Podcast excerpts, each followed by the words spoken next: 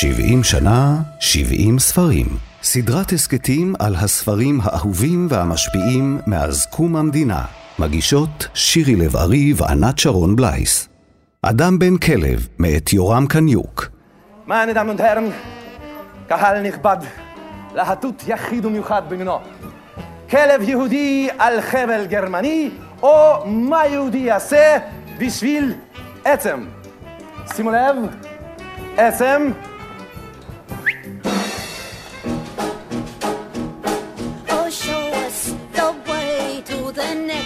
Whiskey bar.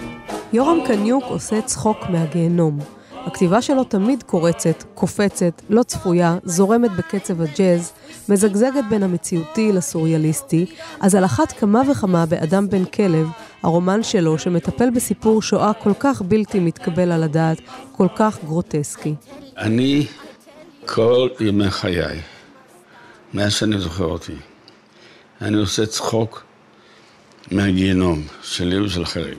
כתבתי את אדם אין כלב, שזה אה, הומור על שואה, לא היו, ואת חימו, על כל מיני ספרים שאני כל הזמן מספר לעצמי בדיחות על עצמי.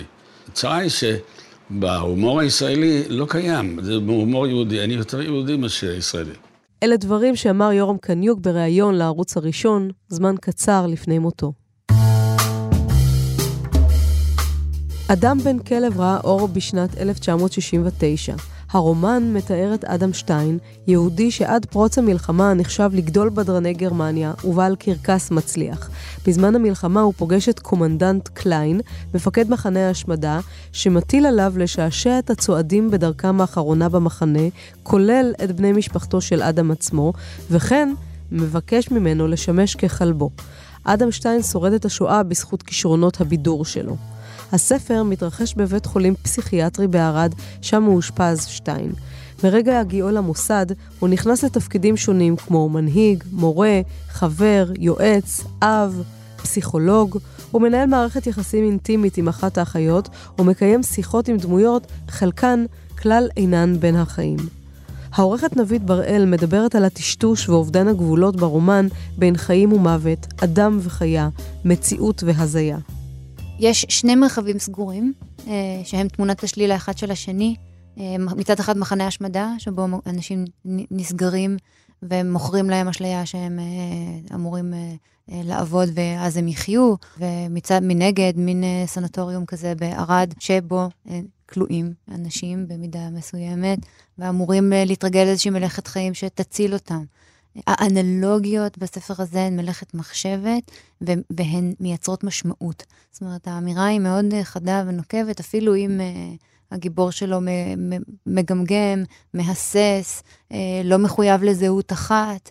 הכלב לפעמים uh, אנושי יותר מן האדם, ולפעמים כתוב, הכלב הוא מפלצת, בעלת גוף כלבי, עומדת על ארבעותיה, נובחת, אך העיניים הללו, יש בהן משהו כמעט אנושי. אה, אז זה לא רק המוות שנוכח בתוך החיים והחיים שנוכחים בתוך המוות, אלא גם החיה בתוך האדם והאדם בתוך החיה. זה, זה, אה, יש כאן מופת של הדהודים, תמונות תשליל, תמונות ראי, לא רק שטיין אה, וקליין, ולא רק אדם ומפלצת. ולא רק שם ואז וכאן ועכשיו. כמעט כל סצנה אפשר למצוא לה אנלוגיה בתוך, בתוך הטקסט עצמו. יש כאן עולם עולם סגור. אדם בן כלב יצא לאור כמה שנים אחרי משפט אייכמן, ועדיין נחשב חומר קריאה קשה לעיכול, שונה מהדרך שבה נכתב על השואה עד אז.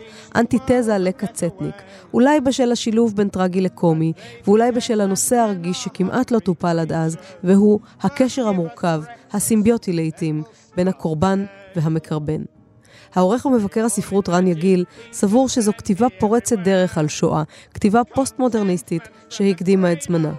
הדמויות כאן הן דמויות אה, שמערבבות באופן פוסט-מודרני לחלוטין מציאות ודמיון. למשל, המחצצר מיילס דייוויס מהג'אז נמצא כאן. הוא מאיזה מחצצר ישראלי, הוא, הוא עושה לו איזושהי טרנספורמציה שואתית. כל העסק הזה מתרחש במין אה, פנסיון כזה, או בית חולים לחולי נפש, שבה אתה יכול להיות כל דבר, ואתה יכול להיות כל אדם, כל אישיות, כן?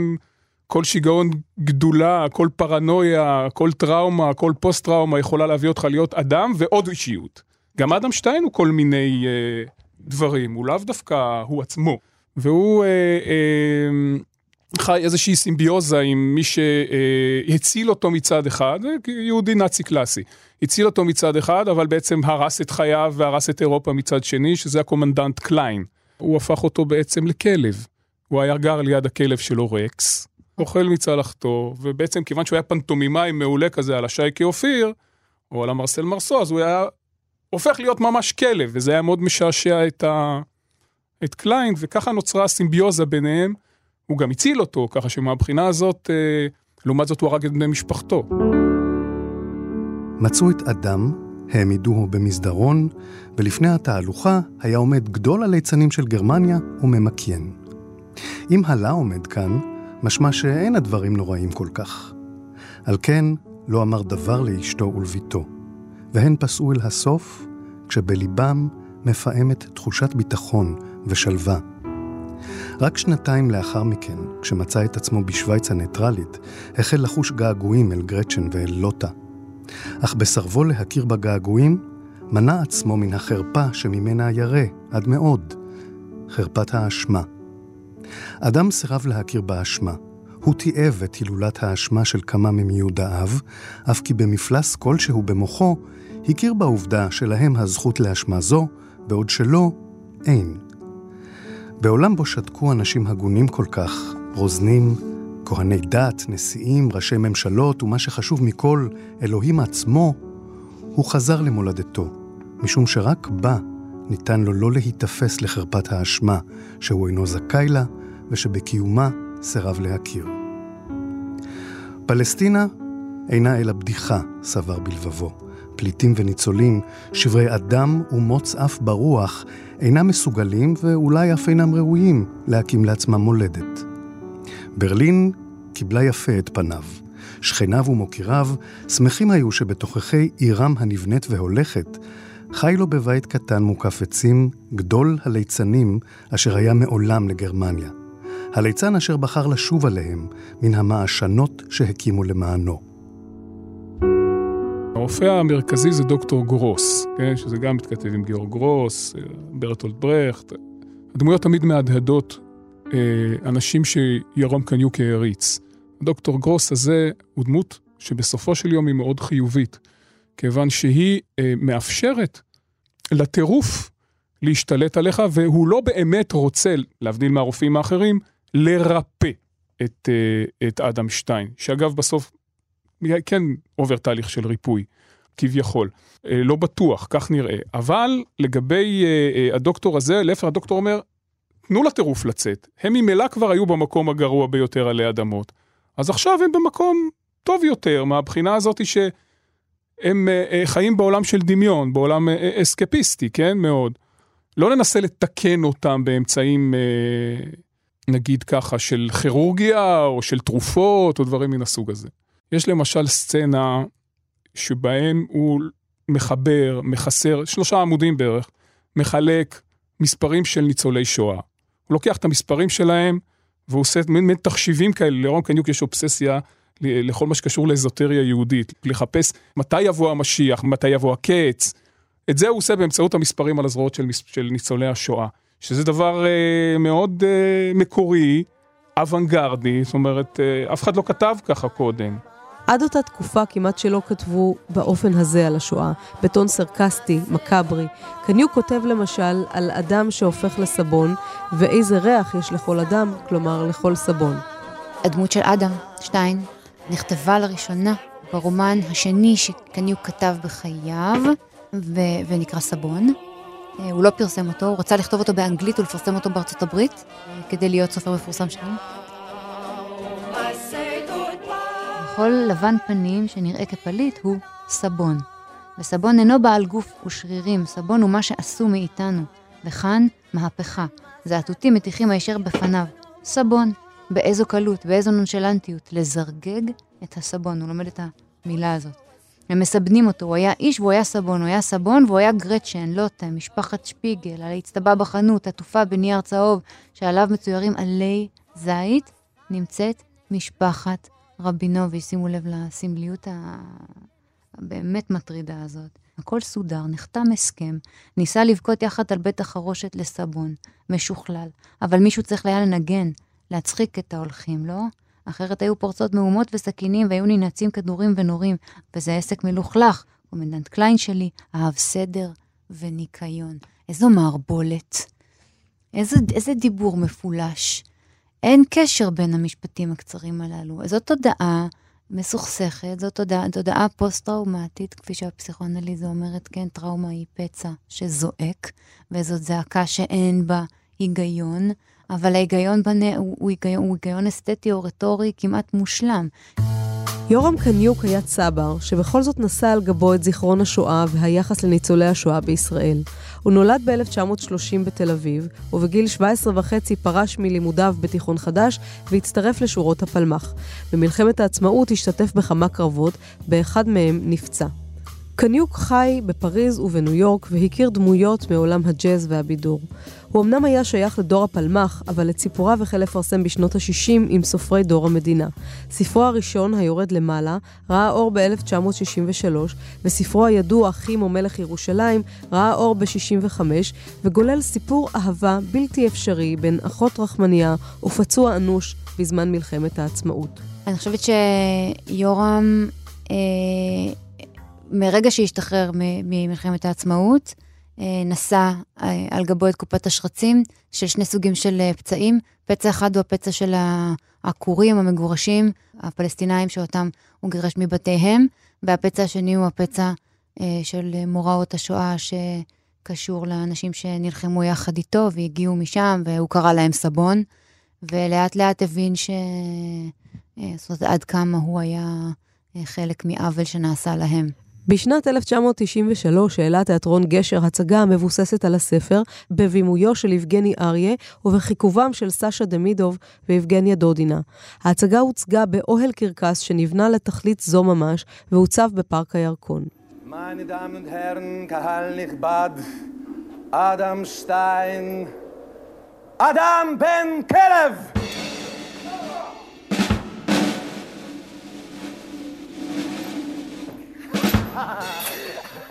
אדם שטיין היה פעם בעליו של הקרקס הנהדר הזה, אבל מה לעשות? על פי חוקי הרייך הנצחי אין כלב רשע להחזיק ברכוש פרטי. ולכן אין יותר לאדם קרקס. לעומת זאת יש לו עכשיו ידיד. ידיד טוב ונאמן. קבלו אותו! ידידו של אדם רקס טוב הלב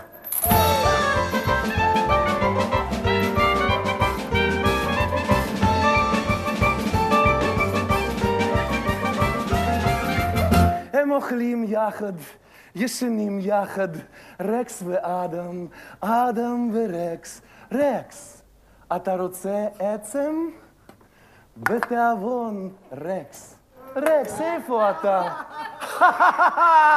אבל רקס לא רוצה את העצם. ואתה, אדם, אתה רוצה לאכול? אנחנו לא שומעים, לא שומעים, אדם.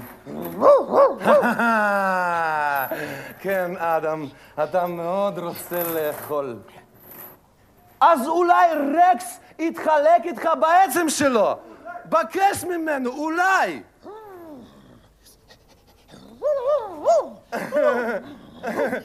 כן, כן, אדם, רקס יתחלק איתך בעצם שלו, אבל אתה תצטרך לעבוד בשביל זה. לעבודה, אדם. An die Arbeit!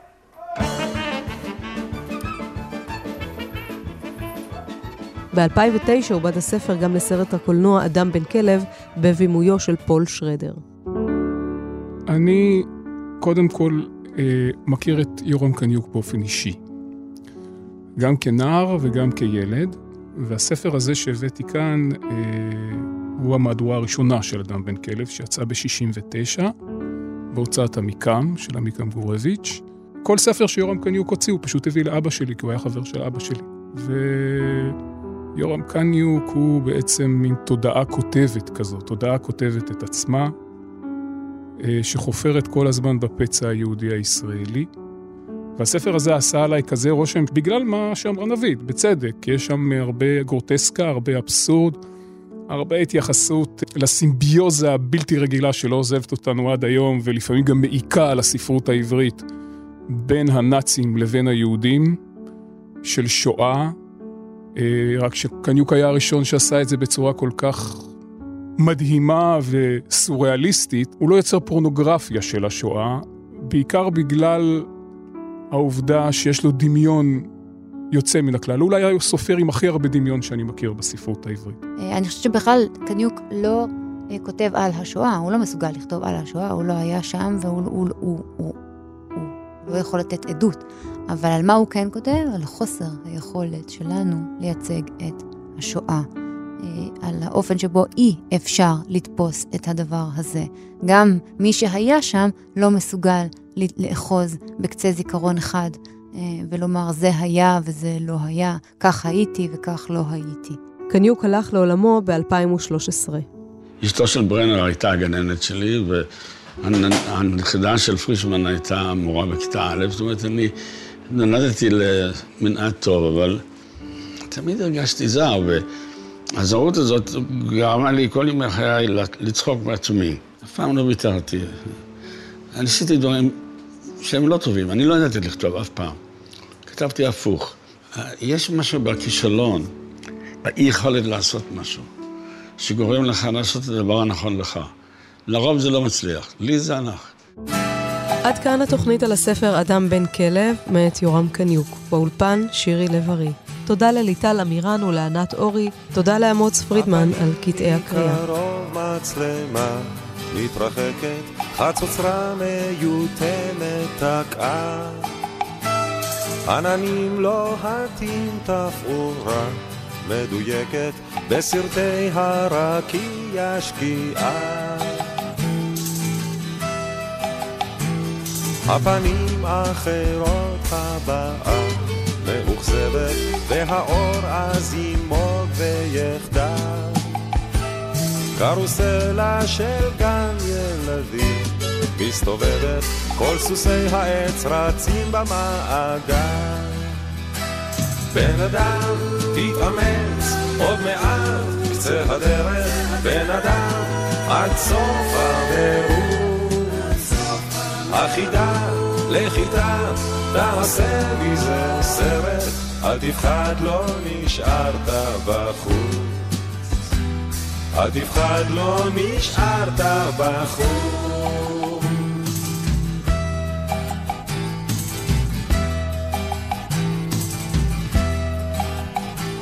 מצלמה מן הגב בתנועה מאופקת, מתקרבת אליך כעת. הסתכל בה ישר ככה טוב, ובשקט, כן שיחקת אותה באמת. בן אדם, תתאמץ, עוד מעט קצה הדרך, בן אדם, עד סוף המרוץ. החידה לך כיתה, תעשה מזה סרט, אל תפחד, לא נשארת בחוץ. אל תפחד, לא נשארת בחוץ.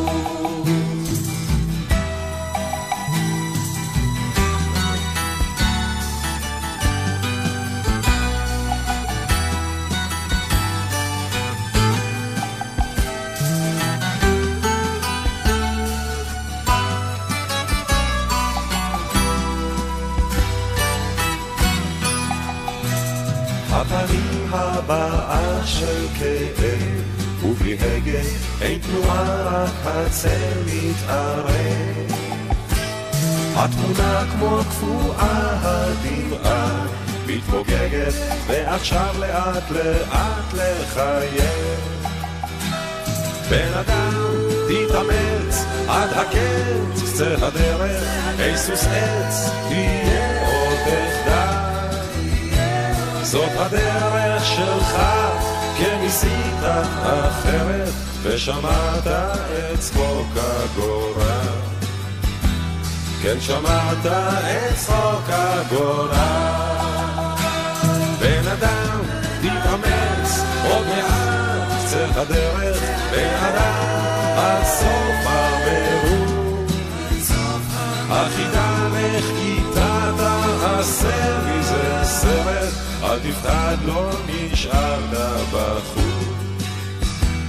אל תפחד, לא נשארת בחוץ.